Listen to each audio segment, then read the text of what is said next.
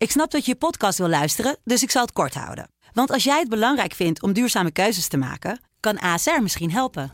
Nou hoor ik je denken, hoe dan? Nou, bijvoorbeeld bij het duurzaam herstellen van schade. Of de premies die we beleggen volgens ons duurzaam beleggingsbeleid. Dat bepaalt waar we wel en juist niet in investeren. Wil je meer weten over welke duurzame keuzes ASR maakt? Ga dan naar asr.nl slash duurzame keuzes. ASR doet het. Zo, dan kan je nu lekker naar je podcast luisteren.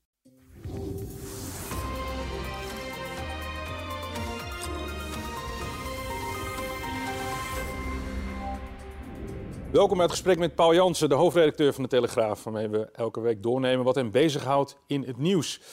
Paul, het is definitief. Uh, Mark Rutte uh, blijft de lijsttrekker van de VVD ja. tijdens de verkiezingen en daarmee de facto zeer waarschijnlijk ook de, weer de nieuwe premier.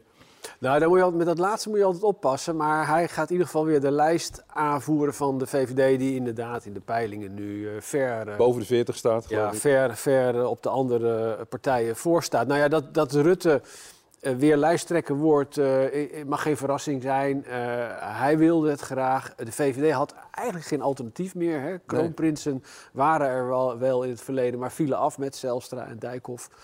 Uh, er zit op dit moment niemand anders die het zou kunnen doen. Maar waarom zou je ook willen als je zo goed staat in de peilingen? Dus in die zin is, uh, is er uh, een logisch, logische keuze voor Rutte om door te gaan.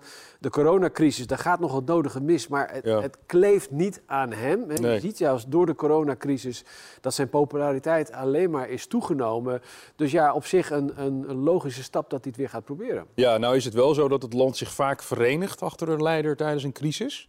Eh, want, eh, zoals we natuurlijk ook wel vaker eh, schrijven in de krant, de communicatie is toch in het kabinet niet altijd optimaal. Hè? Als het gaat over de maatregelen die toch soms mensen diep raken. Zeker, en, en, maar Rutte is ook slim genoeg om dat al heel snel bij de CDA-lijsttrekker... die al genoeg problemen heeft in zijn Ja. eigen partij, Hugo de Jonge... omdat die ook dan natuurlijk over, de- als zorgminister over coronacrisis of bestrijding in eerste stap gaat... om dat heel snel bij hem neer te leggen. Dus... eh, nee, Rutte pakt zijn rol eh, goed in, in de, de crisis. Ehm, de bekende tv-toespraak eerder dit jaar heeft ook daar eh, veel bij geholpen. En toch is, is zijn gooi naar het premierschap, want hij zit natuurlijk in de race omdat hij wil, weer premier wil worden, is, is niet zonder risico's. Kijk, Nee?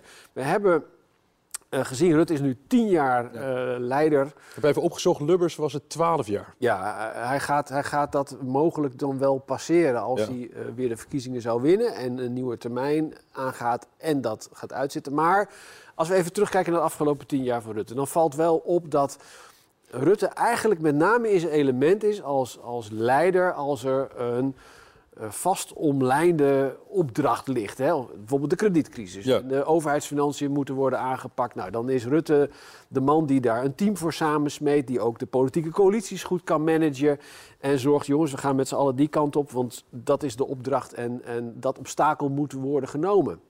Wat je tegelijkertijd ook ziet, is op het moment dat eigenlijk het land het wind in de zeilen heeft, zoals we de laatste jaren hebben gezien, en eh, iedereen naar de kapitein kijkt en zegt, nou, waar gaan we heen? Welke Ja. koers gaan we varen?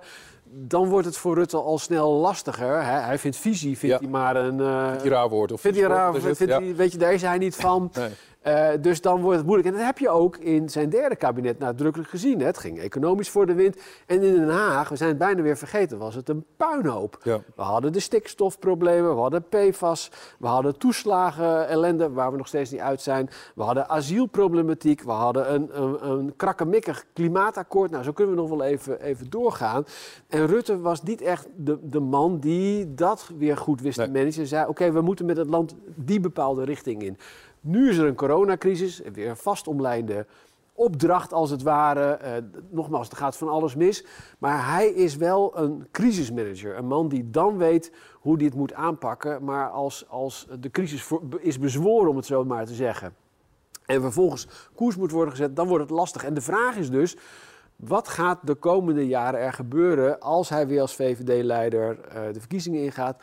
Als hij die verkiezingen mogelijk zou winnen, wat de Ja. peilingen nu wil zeggen. Maar er zijn nog zes maanden te gaan, eh, waarin van alles kan gebeuren. Maar stel je voor dat en hij weer een coalitie gaat leiden.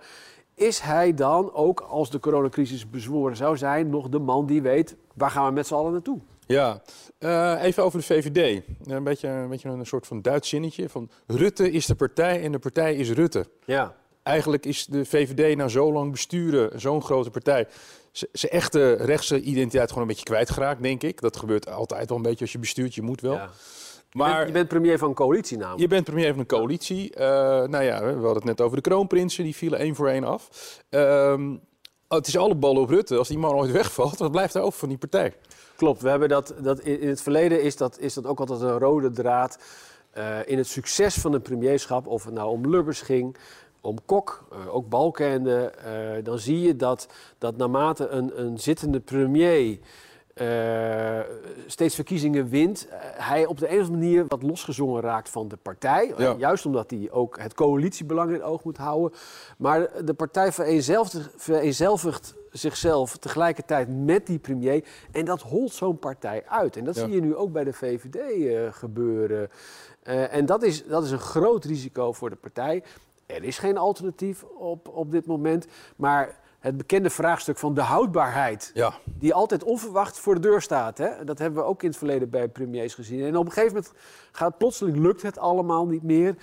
En dan kan een partij die nu heel groot is en heel machtig en uh, eigenlijk geen concurrent heeft, die kan dan op een gegeven moment uh, ineenstorten. En dat kan tot groot leed leiden. En dat hebben we in het verleden ook gezien. Denk maar aan bijvoorbeeld uh, Ilko Brinkman die ja. naar Lubbers zou, uh, zou komen. De Brinkman Shuffle. Die de Brinkman Shuffle en alles wat daar... een hele oude, die gaan we niet uit. Alles wat daar verder misging. dus dat, dat is ook een heel groot risico voor de VVD.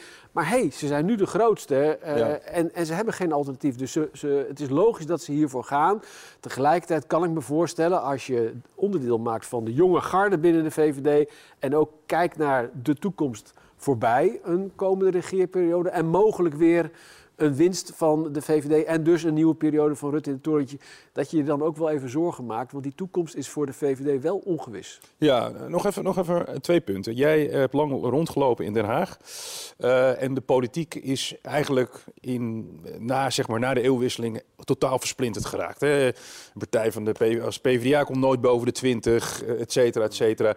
Je moet ontzettend flexibel zijn van geest om nu een coalitie te leiden. Dat kan hij. Ja. En eh, soms uh, moet je wel eens de uitspraak doen: elke uh, volk krijgt de leider die het verdient. Misschien is hij ook wel een van de weinige mensen die zo flexibel van standpunten en geest kan veranderen. Dat, en kijk, ik zou niet weten wie dat anders misschien zou kunnen. Ik heb geen idee. Jij misschien. Nou, hij is, hij, hij, nou Lodewijk Asscher wordt natuurlijk wel genoemd. Is ook iemand die als vicepremier heeft laten zien dat hij, dat hij capaciteiten heeft. aan de linkerkant eigenlijk van het politieke spectrum is verder ja, weinig, uh, op dit moment uh, zijn weinig alternatieven. Ja, eh, Sigrid Kaag is wel de hemel ingeprezen door, ja. door, door, door, de linkse pers, maar in de peilingen zie je het niet terug. Dus nee. het was, was iets te veel wensdenken ja. en iets te weinig realiteit. Maar het is absoluut waar dat, dat Rutte, een man is, dat is ook zijn kracht, een pragmatisch leider. Een man ja. die heel goed hij heeft uh, eigenlijk uh, de, de, minderheidsregeringen geleid, of dat nou in de Tweede Kamer of was in de Eerste Kamer, omdat hij heel goed in staat is om die coalities te smeden. Ja. En uh, nou, dat, dat heet dan een pragmatisch leider. oneerbiedig gezegd kan je, kan je zeggen het is een windvaan, want hij is niet echt geworteld nee. in ideologie. Hè? Vandaar nee. ook dat visie, dat vindt hij allemaal maar ingewikkeld. Maar hij kan heel pragmatisch uh, problemen tackelen. En, en, en dat is ook zijn kracht. En daarom in deze tijd zou hij daar ook weer een goede, als leider goede stappen in kunnen zetten. Maar nogmaals, die coronacrisis die houdt een ja. keer op. En ik hoop eerder sneller dan later. Hè, want, uh, maar dat is, dat is ongewis. Maar ik heb nog wel en, dan krijg je, en dan krijg je toch weer een soort herhaling van wat we in zijn derde kabinet he, he, hebben gezien. Dat er, dat er uh, uh, toch eigenlijk geen benul is van wat, waar willen we nou met z'n allen naartoe in dit land. Ja, en, en dan gaat het alle kanten op. Ik, ik, ik, heb, nog, ik heb nog één puntje. Um, ik herinner mij de gedoogsteun met Wilders. Dat was toen een vrij grote partij geworden. En Geert Wilders, de PV, doet het goed in de peilingen. Maar nadat die gedoogsteun in elkaar is geklapt, heeft Rutte echt. Toen dat was een van de weinige keren dat hij heel gedecideerd zei. Ik sluit hun uit. Mm. Dan ga ik niet mee in een coalitie zitten. Ja. Uh, hij, hij, zit straks met een grote VVD, hè, theoretisch nu. En ook een grote PVV, theoretisch. Uh, maar zou, zou hij op dat standpunt überhaupt terugkeren? Het is een beetje speculeren over eventueel een Ja, verkiezingsresultaat. op- we hebben nog zes maanden te gaan. En we weten ook uit het verleden, eh, kijk maar naar eh, de verkiezingen van eh, 2012. Toen leek eh, de strijd tussen de SP en de VVD te gaan. En in één keer was de SP weg en kwam in één keer de PvdA met Samson eh, Ja. op de hoek kijken als, als eh, grote uitdager van de VVD.